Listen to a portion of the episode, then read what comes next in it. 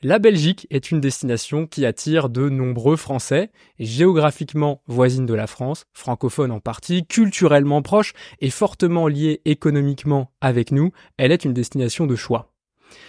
Le climat fiscal y est aussi plus favorable pour certaines opérations par rapport à la France, mais attention, parce que qui dit deux pays, dit deux systèmes juridiques, dit deux systèmes fiscaux qui parfois ont des articulations un petit peu difficiles. Et pour l'expatrié français en Belgique, il y a de nombreux pièges à éviter. Et c'est pour ça que j'ai le plaisir de rencontrer aujourd'hui Yann Morokoten. Il est notaire à Paris au sein de l'étude Affidavit Notaire et il est spécialisé de l'international et particulièrement des relations franco-belges. Yann Morokoten, bonjour. Bonjour Lucien, merci de, passer me voir à, l'étude et merci pour cette introduction. Alors, euh, pour un épisode international, je pense que c'est intéressant de commencer euh, par la base. Je suis euh, dirigeant, j'ai vécu pendant très longtemps en France, et puis depuis deux ans, j'habite en Belgique. J'ai entendu parler des 183 jours, évidemment je fais attention de respecter cette règle, mais on m'a dit que c'était parfois pas aussi simple que ça d'être résident belge et de ne plus être résident français. Oui, c'est bien de préciser parce que euh, notamment quand on parle, alors euh, on a plusieurs types de règles, des règles qui vont s'appliquer en matière d'impôt sur le revenu, d'autres qui s'appliquent en matière de, de droit de donation, succession. C'est vrai qu'on parle souvent de cette règle des 183 jours qui qui est souvent euh, évoquée par les clients. En réalité, cette règle-là, elle n'existe pas vraiment euh, côté français euh, et on va aller regarder les différents critères. Euh, en matière d'impôt sur le revenu, on a une convention fiscale avec la Belgique qui ferait que généralement on rattache la personne à son lieu de, à son foyer d'habitation permanent. Donc le plus souvent la Belgique. Mais pour les clients qui envisagent plutôt une transmission, dans ce cas-là, on tombe sur la question des droits de donation et succession. Euh, et Là encore, il faut distinguer. Droit de donation, on n'a pas de convention fiscale avec la Belgique. Droit de succession, on en a une qui va prévoir à peu près la même chose avec la question du foyer d'habitation euh, principal ou permanent. Euh, si on regarde du coup pour les donations, pas de convention, donc on retombe sur le droit interne. Chacun des États va appliquer ses propres règles fiscales, et c'est là où ta distinction, où ta, ta précision est importante. C'est il faut pas seulement prouver qu'on est résident belge, il faut aussi prouver qu'on est non résident de France. Et en plus, alors là, ce que, ce que tu as dit est très important, c'est que euh, on peut être résident fiscal au sens de l'impôt sur le revenu, donc faire ses déclarations en Belgique, ne plus avoir de lien avec la France, mais par contre, quand même tomber euh, être résident euh, français et belge sur le plan des donations, c'est ça? C'est ça qui est très perturbant pour les clients parce que euh, c'est vrai que bah, quand on leur demande est-ce que vous êtes résident français, ils nous disent bah non, moi je suis résident belge, je paye mes impôts en Belgique, éventuellement je fais une déclaration en France pour mes revenus de source française, mais mon domicile est en Belgique. C'est vrai pour l'impôt sur le revenu avec cette convention, c'est vrai en matière d'impôt sur les successions avec la convention aussi. Par contre, en l'absent, enfin pour les droits de donation, pour le coup, on peut très bien être résident belge du point de vue belge, parce qu'on a son domicile là-bas, euh, et résident français parce qu'on remplit l'un des critères pour être qualifié de résident français. Et dans ces critères, il y en a en, réalité trois. Euh, soit on a son euh, foyer ou son lieu de séjour principal en France, donc ça, a priori, c'est pas validé dans notre cas de, de, de résident, euh, on va dire fiscal au sens de, de l'impôt sur le revenu en Belgique et qui ça. habite vraiment là-bas. C'est ça. Alors, sachant que c'est pas seulement les 183 jours, euh, il y a une notion de, de foyer, donc c'est une notion avec une intention. Euh, c'est pas seulement le nombre de jours que je passe là-bas, c'est aussi pourquoi j'y suis. Donc ça peut être euh, si j'y vais, euh, si je vais en Belgique pour le travail, mais que tous les week-ends je reviens et que ma famille et mes enfants sont en France, bah, j'aurais beau passer plus de temps en décomptant les jours en Belgique, bah, il n'empêche que mon foyer sera quand même en France. Donc, premier critère pour être qualifié de, de résident français en dehors des conventions, euh, c'est le foyer d'habitation ou lieu de, le lieu de séjour principal. Deuxième critère, avoir en France son activité professionnelle principale, donc c'est celle à laquelle on consacre le plus de temps pas forcément celle qui nous rapporte le, plus d'argent. Mmh. Donc c'est vraiment en, termes de, temps euh, passé sur chacune des activités. Donc là encore, si euh, j'ai beau être j'ai beau être en Belgique, si j'ai gardé euh, mon activité professionnelle principale en France, notamment des mandats sociaux par exemple dans des sociétés françaises, bah là je, je pourrais être à la fois domicilié en Belgique et domicilié en France, puisque, euh, enfin, résident fiscal français, puisque j'aurais le centre, euh, j'aurais mon activité ouais, et puis professionnelle si j'ai, et puis si j'ai arrêté de travailler parce que euh, j'ai, j'ai cédé et que je suis administrateur de plein de, d'entreprises euh, françaises parce que voilà, j'ai travaillé là-bas toute ma vie, on a un petit risque de, de ce point de vue-là. On a un risque. Alors, il y a en plus euh, un, un critère qui a été ajouté pour les dirigeants des grandes entreprises françaises, où là, avec, avec certains, enfin, les, avec certains seuils, on peut être présumé résident français. Et là, comme on n'a pas de convention, on n'est pas couvert. Donc, Dernier critère, donc on a vu euh, foyer ou, ou lieu de séjour principal, euh, activité professionnelle principale en France. Euh, le dernier critère, et c'est souvent celui qui, qui, qui peut poser difficulté aussi, euh, c'est le centre des intérêts économiques. Centre des intérêts économiques en France et le centre des intérêts économiques, là, c'est d'où je tire la majeure partie euh, de mes revenus. Euh, et donc, euh, bah, c'est sûr que si je suis parti en Belgique, mais que j'ai gardé euh, mes titres de société et que bah, je vis principalement sur mes dividendes de source française, bah, sur le point de vue des droits de donation, je vais être toujours résident français. Donc, même si je fais des transmissions à l'étranger, je reste taxable en France. D'accord. Et on a du coup distingué, euh, tu nous as distingué les successions et les donations. Donc là, on a parlé des, donations. Est-ce que pour les successions, c'est le même principe ou euh, c'est encore différent? Alors, c'est différent parce qu'on a une convention fiscale avec la Belgique en matière de succession. Euh, et globalement, cette convention, elle va nous dire que, sauf pour les actifs immobiliers français ou les actifs matériellement situés en France, c'est la Belgique qui a le droit d'imposer. Alors, ça ne veut pas forcément dire que euh, la question de cette question de domicile au sens interne français n'a pas d'intérêt. Elle peut avoir un impact sur la question du taux effectif, parce que même si la France n'a le droit de taxer en matière de succession que les actifs qui sont matériellement sur son, son territoire, un bien immobilier, exactement. Bah, pour calculer le taux d'impôt euh, auquel cette, la transmission de cet immeuble va être taxée, la France a le droit de calculer le taux qui aurait été applicable s'il n'y avait pas eu de convention. Donc techniquement, on devrait aller regarder euh, et regarder si, euh, au, au, regard des critères internes, euh, le, la personne est quand même qualifiée de, de résidente fiscale française. D'accord. Donc si euh, si je comprends bien et que là je suis un petit peu prévoyant, je suis toujours ce dirigeant qui habite euh, qui habite en Belgique. Euh, je comprends que si je décède euh, en Belgique, c'est plutôt la, c'est la Belgique qui va me, me, taxer, mis à part sur ce, ce sur les biens qui sont en France où, où le, le, taux euh, le taux effectif va pouvoir va pouvoir s'appliquer. Euh, mais euh, il y a quand même des, des, des petites interrogations euh, qu'on peut encore avoir. C'est au sujet des donations euh, qui ont été faites en France avant d'être arrivé en Belgique, parce que bon, j'ai eu une vie longue en France. Est-ce que les donations que, que j'ai faites en, en, France, une fois que j'arrive en Belgique, sont toujours valables et pour ma succession auront la pleine efficacité comme elles l'auraient eu en France? Alors, ces donations, elles sont valables parce qu'elles ont été faites à un moment, euh, on regarde euh, la validité de la donation, elle, se regarde au moment où elle est faite. Euh, elle sera reconnue et prise en compte dans la succession. Euh, par contre, les caractères de la donation peuvent varier. Euh, notamment, euh, ce qui se fait très souvent côté français, c'est euh, la donation partage. La donation partage, je donne à, mes enfants. On constate à un moment qu'on a donné, euh, souvent on a donné la même chose. Et euh, l'intérêt de la donation partage, c'est que je fige les valeurs et je ne refais pas les comptes au moment de la succession. Ce caractère partage, c'est un, une, un, pacte successoral. C'est euh, on se met d'accord par anticipation sur comment ce sera traité dans la succession et euh, la prise en compte et les effets de, de, cet acte dépendent de la loi applicable à la succession. Loi, euh, je le dis tout de suite, loi civile applicable, pas la question de la loi fiscale. Là, on doit bien distinguer, on est sur le côté juridique. Euh, donc, cette question de la fixation des valeurs, c'est la loi applicable à la succession qui va nous dire comment on gère cette donation dans la succession. J'imagine là, euh, j'anticipe peut-être un petit peu, mais que si jamais la loi belge est applicable, le caractère partage n'est peut-être pas, euh, ne fiche peut-être pas les valeurs comme si c'était la loi française. Exactement.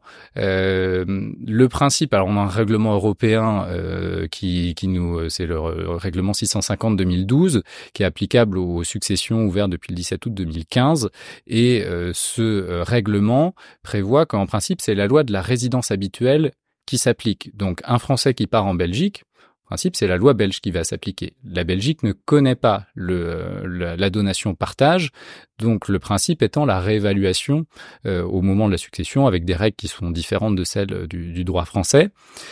Euh, la difficulté qu'il y a, c'est que le règlement nous dit aussi, lorsqu'il y a eu des donations ou des pactes successoraux euh, et qu'ils étaient valables selon la loi successorale anticipée, donc, dans notre cas, le Français qui a fait euh, sa donation partage au moment où il était résident français la loi successorale anticipée, c'était la loi française. Oui, en fait, on, on est dans le cas où euh, on a, quand on a fait cette donation, on s'imaginait pas, euh, enfin, débarquer euh, en Belgique, et donc, euh, donc là, on considère que on avait prévu de mourir entre guillemets en France et d'appliquer cette loi en tout cas. C'est ça. Et le but du règlement, c'est aussi de dire, bah, en fait, il y a des situations qui ont été constituées, qui étaient valables au moment où elles, ont été constituées. Comment on va les traiter à un moment où la situation a évolué? Et le règlement nous dit, en principe, on doit reconnaître les effets euh, de, cette donation partage, donc la fixation des valeurs, mais on doit l'adapter en fonction de la loi successorale applicable. Donc ça crée des grosses difficultés. Donc c'est vrai que au moment où je pars en Belgique, j'ai tout intérêt à me poser la question de est-ce que euh, je reste, enfin, est-ce que je me soumets à la loi belge? Qu'est-ce que je peux faire selon le droit belge pour arriver à peu près à la même, au même équilibre que j'avais euh, envisagé avec la donation partage? Ou encore, une autre possibilité, dès lors que c'est un Français qui part en Belgique, il a la possibilité, grâce au règlement, de choisir la loi successorale applicable, la loi française. Il peut choisir de sa nationalité, exactement. Là encore, on parle de loi sur le plan de vue juridique, pas sur le point de vue fiscal, évidemment. Euh, je ne peux pas choisir la loi fiscale applicable à ma succession, ce serait un peu trop facile. Si vous êtes encore là, c'est que cet épisode vous parle. Je ne vous conseille pas forcément de le partager à votre réseau en entier parce que les recommandations personnalisées sont bien plus appréciées. Alors, cliquez sur le bouton partager et envoyez-le à votre contact WhatsApp à qui il pourra le plus bénéficier. Oui, euh, donc là, ce, ce que je comprends, c'est que euh, dans euh, dans la situation où on déménage en Belgique, potentiellement, enfin définitivement entre guillemets, il pourrait être intéressant d'aller voir un, un, notaire belge, par exemple, pour régulariser certaines choses et être certain que les actes que j'ai passés en France, on va dire, passent la frontière avec avec efficacité. C'est ça. Avec euh, et, là, euh, il y a aussi des nouveautés côté belge, euh, notamment pour tous les tous les Français qui ont fait des donations avec réserve d'usufruit. côté français, si j'ai pas prévu de réversion d'usufruit, ben mon conjoint ne bénéficie pas de cette réversion au moment du décès. En Belgique, si au moment où je me suis marié, j'ai au moment pardon où j'ai fait ma donation, j'étais marié, et que je n'ai rien prévu, le principe est qu'il y a un usufruit successif légal qui va s'appliquer. Donc ça peut être très perturbant euh, de, de, se retrouver au moment de la succession, les enfants se disent bah c'est bon, notre père est euh, ou notre mère est décédée, on devient plein propriétaire.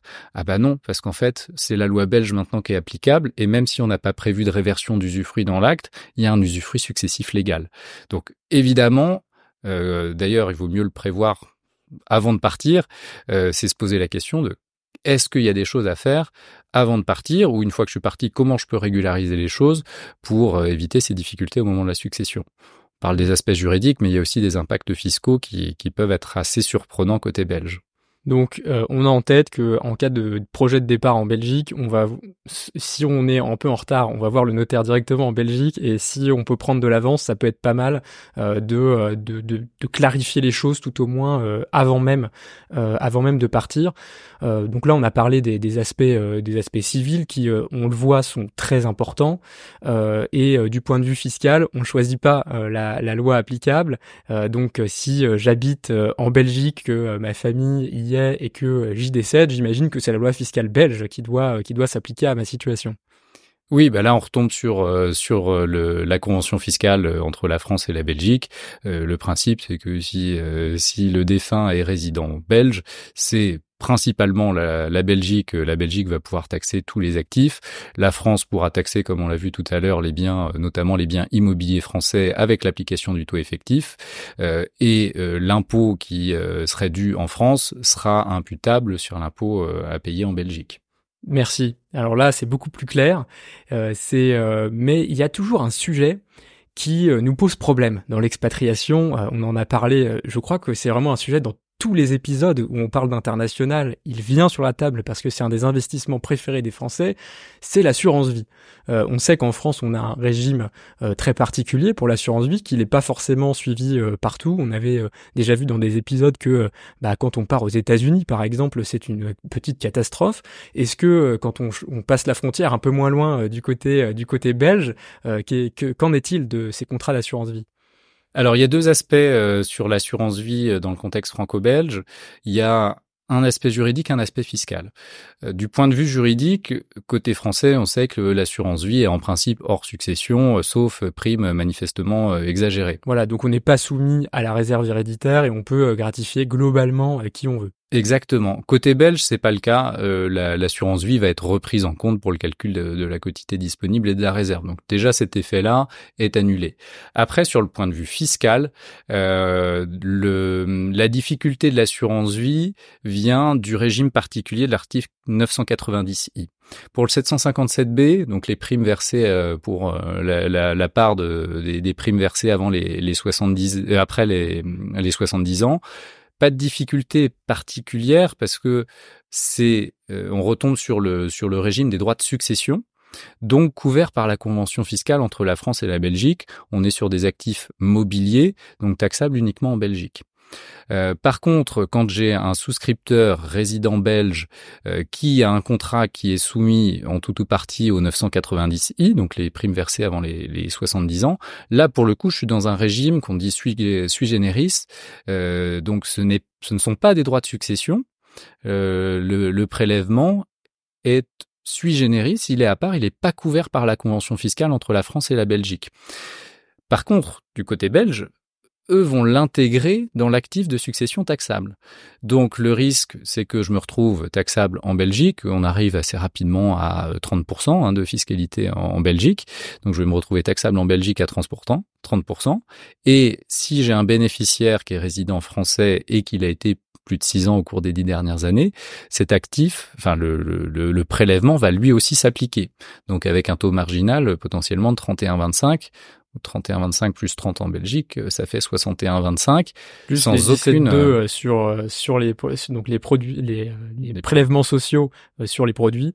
donc ça peut faire vraiment très très cher. C'est ça et sans aucune possibilité d'imputation de euh, l'impôt euh, français sur l'impôt belge, puisque euh, côté français, bah, nous, on a un prélèvement sui generis non couvert par la convention, et côté belge, ils vont dire, bah, en fait, votre prélèvement sui generis, soit il n'est pas couvert par la convention, donc je vois pas pourquoi je l'imputerais, soit il est couvert, et comme c'est un actif mobilier, c'est moi, côté belge, qui aurait dû taxer la totalité, donc j'impute pas. Donc là, on serait dans un réel cas de, double imposition avec aucune possibilité de, bah, de rattraper la situation. C'est ça. Alors, avec quand même une solution hein, qui, existe, c'est euh, de supprimer la clause bénéficiaire. Puisque si je supprime la clause bénéficiaire, tant côté français que côté belge, euh, l'assurance vie tombe dans la succession. Donc, on est soumis aux droits de succession, toujours taxable en Belgique, mais au moins côté français, bah, si je suis dans des droits de succession, couvert par la convention, taxable uniquement en Belgique. D'accord, donc bon, on peut euh, quand même un petit peu euh, limiter la case, donc c'est intéressant et c'est particulièrement euh, important de le noter pour pour tous les auditeurs qui vont tout de suite aller sur leur espace d'assurance vie pour vérifier si leur clause bénéficiaire a bien été a bien été supprimée. on a on a parlé de succession, j'ai envie qu'on parle un petit peu de de, de de, pré, de, prévoir cette succession parce que c'est aussi notre notre métier. si je compte rester en Belgique, euh, parfois un de mes enfants peut être en France, soit pour ses études, soit euh, parce qu'il y vit, euh, on va dire, il y réside pas définitivement, mais en tout cas de, pour pour un moment. Comment est-ce que je peux préparer au mieux ma succession si je suis résident belge, qu'un de mes enfants est résident français, sans créer d'inégalité avec les d'autres enfants qui seraient potentiellement résidents belges? Alors, L'inégalité, elle peut euh, sur, euh, enfin, globalement, je peux très bien transmettre à mes enfants par succession égalitairement. Il y aura pas de difficulté. Euh, ce qui est souvent voulu par les, les, résidents belges, c'est de profiter de la fiscalité qui est très favorable côté belge, notamment sur la transmission des actifs mobiliers, puisque côté belge, j'ai la possibilité de transmettre des actifs mobiliers à 0% et pour autant que je survive 3 ans, pas de fiscalité. Et euh, si je veux éviter, enfin 3 ou 5 ans, ça dépend des régions, euh, et euh, puisqu'il y a trois, trois régions en Belgique et que la, la fiscalité est régionale. Euh, donc possibilité de donner des actifs mobiliers sans sans acte, donc ce qu'on appellerait nous un don manuel, euh, et euh, de donc d'avoir zéro de fiscalité de façon illimitée. De façon illimitée. Et si je survis trois ou cinq ans, jamais de fiscalité. Si par contre je décède dans les trois à cinq ans, c'est rattrapé et taxé au droit de succession uniquement euh, de, de façon euh, non accidentelle ou, euh, ou alors même, enfin peu importe la, la source du Peu importe si, si, le décès intervient dans les trois ou cinq ans selon la région, on, on, on, se sera repris dans la succession. Pour éviter ça, on a la possibilité d'aller volontairement à l'enregistrement et de payer 3 ou 3,3% quand c'est en, quand c'est en ligne directe. je peux le faire au moment où je fais le don ou je peux le faire au moment où, par exemple, on se rend compte qu'il y, a un, y a une maladie qui survient et puis cancer foudre je peux aller volontairement très rapidement à l'enregistrement, euh, même la veille du décès, voire le même du, le jour du, du décès, euh, pour autant qu'on puisse prouver que ça a été fait avant le décès. C'est un peu morbide, mais c'est pratiqué assez habituellement côté belge. Donc globalement, cette fiscalité-là, elle est très intéressante pour les transmissions. Comment je le gère, par contre, quand j'ai un enfant qui est résident français? Bah, En fait, euh, il faut aller regarder là encore les, les critères de taxation euh, français. J'ai dit tout à l'heure que pour les donations, on n'avait pas de convention. On a trois critères pour être taxable en France. Soit que le donateur a, son, a sa résidence fiscale en France, avec les trois critères dont, dont on a évoqué tout à l'heure, euh, soit que les actifs donnés sont des actifs français, donc euh, de toute façon, euh, des titres de société française, un bien immobilier français sera toujours taxable en France. Soit dernier critère, que le donataire, celui qui reçoit, soit résident fiscal français au moment où il reçoit et l'ait été plus de six ans au cours des dix dernières années. Donc c'est là où il peut. Euh, alors déjà, premièrement, il, faut faire attention parce que les, clients euh, qui sont partis en Belgique, euh, ils peuvent se dire, bah, je vais transmettre en Belgique euh, et puis c'est formidable, la fiscalité belge est très favorable, je paye 0, 3 ou 3,3% et j'ai transmis. Si vous aimez le podcast et vous voulez vous assurer de ne louper aucun nouvel épisode, abonnez-vous directement par email pour recevoir chaque nouvel épisode dans votre boîte de réception. Pour cela, il vous suffit de vous rendre sur et de renseigner votre adresse mail. C'est vrai que du coup, on peut avoir le, en France, on est souvent un petit peu pressé de, transmettre, notamment pour les questions de, de barème de, du démembrement. Euh, mais là, c'est vrai qu'en Belgique, on pourrait se dire bon, c'est très faiblement taxé, euh, je peux attendre, j'ai tout mon temps. Euh, mais on imagine que dans la situation où il y a un de mes enfants qui va habiter en France, si j'ai bien retenu les, les, les critères, s'il reste entre guillemets un peu trop longtemps, il va finir par être taxé en France, alors que sinon il ne le serait pas euh, si faisait la donation peut-être un an plus tôt seulement. C'est ça. En fait, côté belge, c'est très intéressant de donner parce que je suis quasiment pas taxé, euh, alors qu'en succession, je serais taxé à 30%, 27 euh, ou 30%. donc, j'ai tout intérêt à donner. La seule chose, c'est que côté, il faut pas regarder que la fiscalité belge. Il faut regarder, il faut être sûr qu'on n'est pas taxable en France. Et c'est vrai que pour des, des, alors quand je suis parti avec toute ma famille, il n'y a pas de sujet.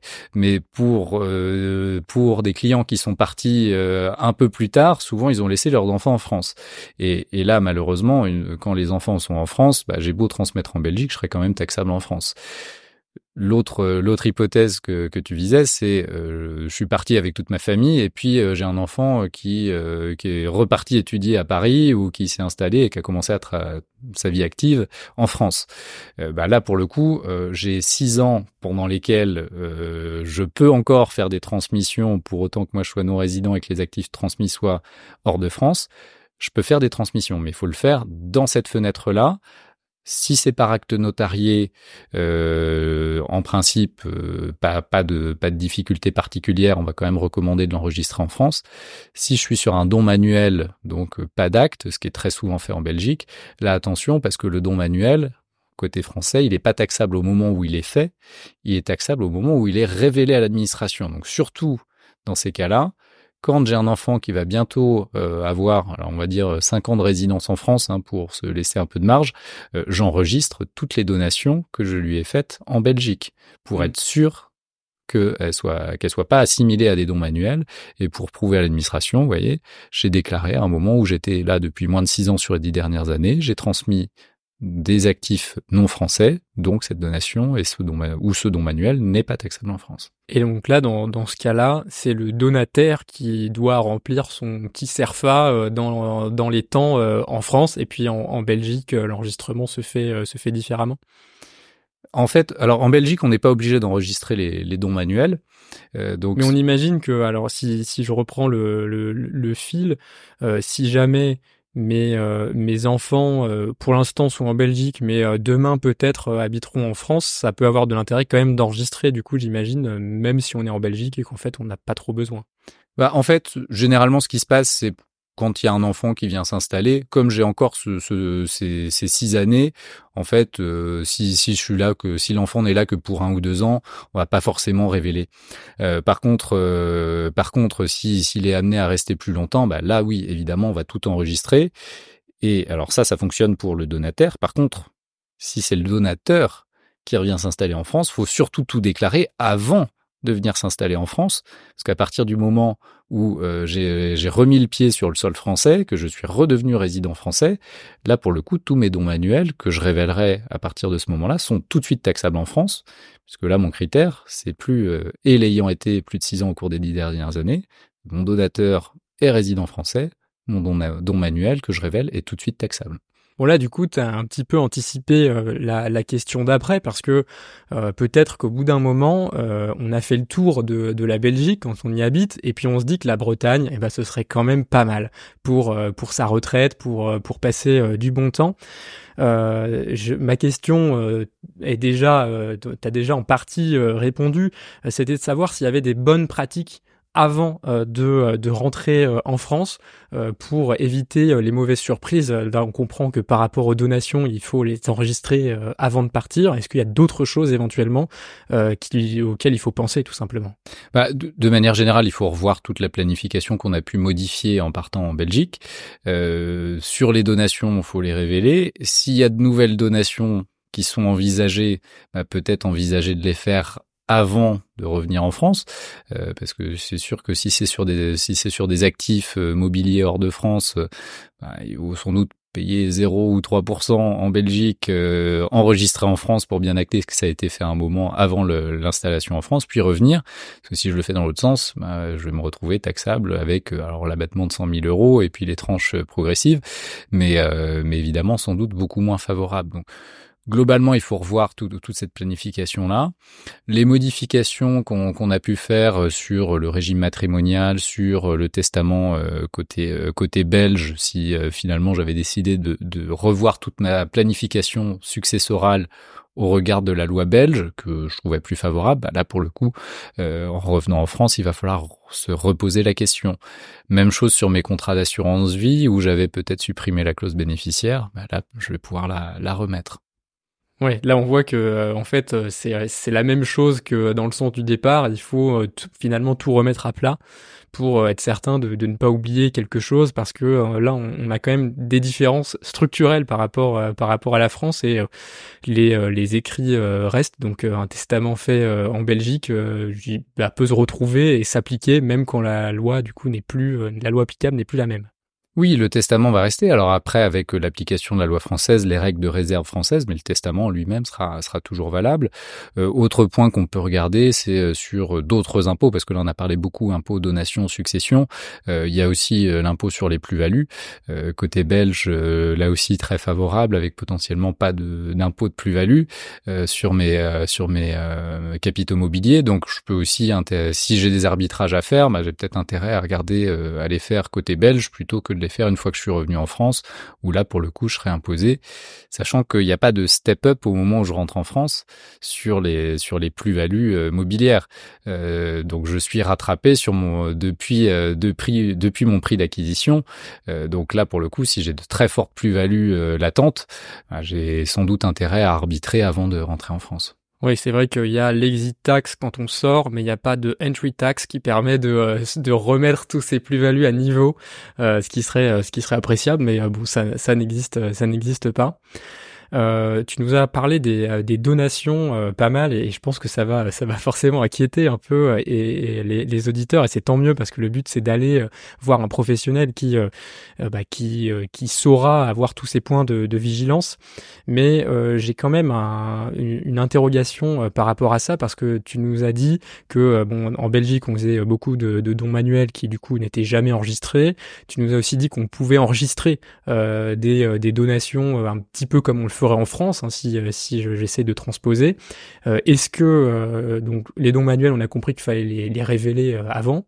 Est-ce que mes donations pour lesquelles j'ai enregistré quelque chose en Belgique sont valables en France? Est-ce que on va pas venir me, dire que finalement, bah il faut les taxer au jour de ma succession? Alors globalement, alors d'un point de vue juridique déjà, elles sont toujours valables. D'un point de vue fiscal, ensuite, c'est est-ce que euh, je peux acter que cette donation, elle, a eu lieu à l'étranger à un moment où j'étais euh, non résident euh, On a au sein de l'Union européenne des, règles de reconnaissance des actes authentiques européens et un système d'équivalence, c'est-à-dire que le principe, c'est que l'acte authentique étranger doit être reconnu en France et avoir les mêmes caractéristiques qu'il a dans son pays d'origine. Donc s'il a une date certaine, en principe, ça devrait être reconnu du côté français. Maintenant, euh, le BOFIP, l'administration fiscale dans sa base BOFIP, nous indique que les actes authentiques étrangers ont euh, du point de vue de l'enregistrement, valeur d'actes sous sein privés. Donc le risque étant qu'on euh, nous oppose le fait qu'il n'y a pas de date certaine. Donc c'est largement critiquable hein, et contestable, mais de manière pratique, pour éviter toute contestation, il vaut mieux tout enregistrer en France avant de revenir ou avant euh, les six ans euh, de, résidence du donataire pour au moins couper court euh, une fois que j'ai enregistré. Pour le coup, là, j'ai une date certaine puisque je l'ai enregistré auprès de l'administration fiscale, donc j'ai une date certaine opposable. Plus de contestation possible sur le fait que ça a été fait à un moment où j'étais non résident. Bon alors là je pense qu'on a déjà une, une, bonne checklist pour les pour les auditeurs, quel que soit le sens euh, vers lequel ils dirigent, s'ils ont envie d'aller en Belgique ou plutôt euh, ou plutôt de, de revenir. Est-ce que euh, tu as un, mot de la fin ou quelque chose qui peut qui, pourrait une alerte ou une, histoire qui toi t'a marqué et qui pourrait on va dire inspirer nos, nos, auditeurs pour avoir les, bons éléments en tête et, ne pas faire ne pas tomber dans les tous les pièges qu'on a qu'on a vu dans, dans l'épisode? Bah déjà, c'est vous l'aurez enfin tu l'as compris, euh, révéler au maximum euh, toutes les donations. Euh, je pense aussi que euh, c'est vrai qu'on on parle souvent, enfin on parle beaucoup de fiscalité et on parle beaucoup de fiscalité de transmission aux enfants parce que pour nous côté français c'est très marquant. faut pas oublier que côté belge le conjoint survivant est fiscalisé. et il est fiscalisé à la fois sur ce qu'il reçoit au titre de ses droits successoraux dans la succession, mais également au titre de ses avantages matrimoniaux. Donc pour, les... pour les donations euh, également ou, euh, ou Et pour les donations, il est aussi taxable sur les réversions d'usufruit. Donc Attention, quand on part en Belgique, euh, il faut se reposer la question de toutes ces donations qui ont, euh, eu lieu euh, avec ces réversions d'usufruit. Est-ce que je maintiens finalement cette réversion d'usufruit, le conjoint étant assez vite taxé à 30% hein, quand même en Belgique? Donc un vrai sujet. Deuxième sujet, les avantages matrimoniaux. Donc les Français qui sont partis avec euh, leur euh, communauté, avec euh, des clauses de préciput, des clauses d'attribution intégrale, bah attention parce que côté belge, ce sera taxé. Donc là encore, à regarder. Et avant de revenir, évidemment, là aussi, je, je peux organiser des choses côté belge, mais attention pour pour bien anticiper le retour aussi. Eh bien, merci beaucoup pour euh, pour cette euh, checklist. J'ai l'impression qu'on peut prendre euh, ligne à ligne l'interview puis faire des petites croix à côté pour savoir si si on a bien si on a bien retenu les erreurs. Mais le plus sécurisé restera évidemment, j'ai l'impression de le répéter à toutes les interviews, d'aller voir un professionnel qui saura non seulement les cases à cocher dont on a parlé là, mais peut-être aussi d'autres dont on n'a pas eu le temps de parler et qui sont néanmoins très importantes. Merci beaucoup Yann. Merci Lucien. Si vous avez trouvé cet épisode utile, je suis certain que vous aimerez beaucoup le prochain. Pour ne pas subir les algorithmes et être certain de ne pas louper les prochaines interviews des meilleurs professionnels de la gestion de fortune, inscrivez-vous à notre newsletter. Rendez-vous directement sur le-family-office.fr et entrez votre adresse email.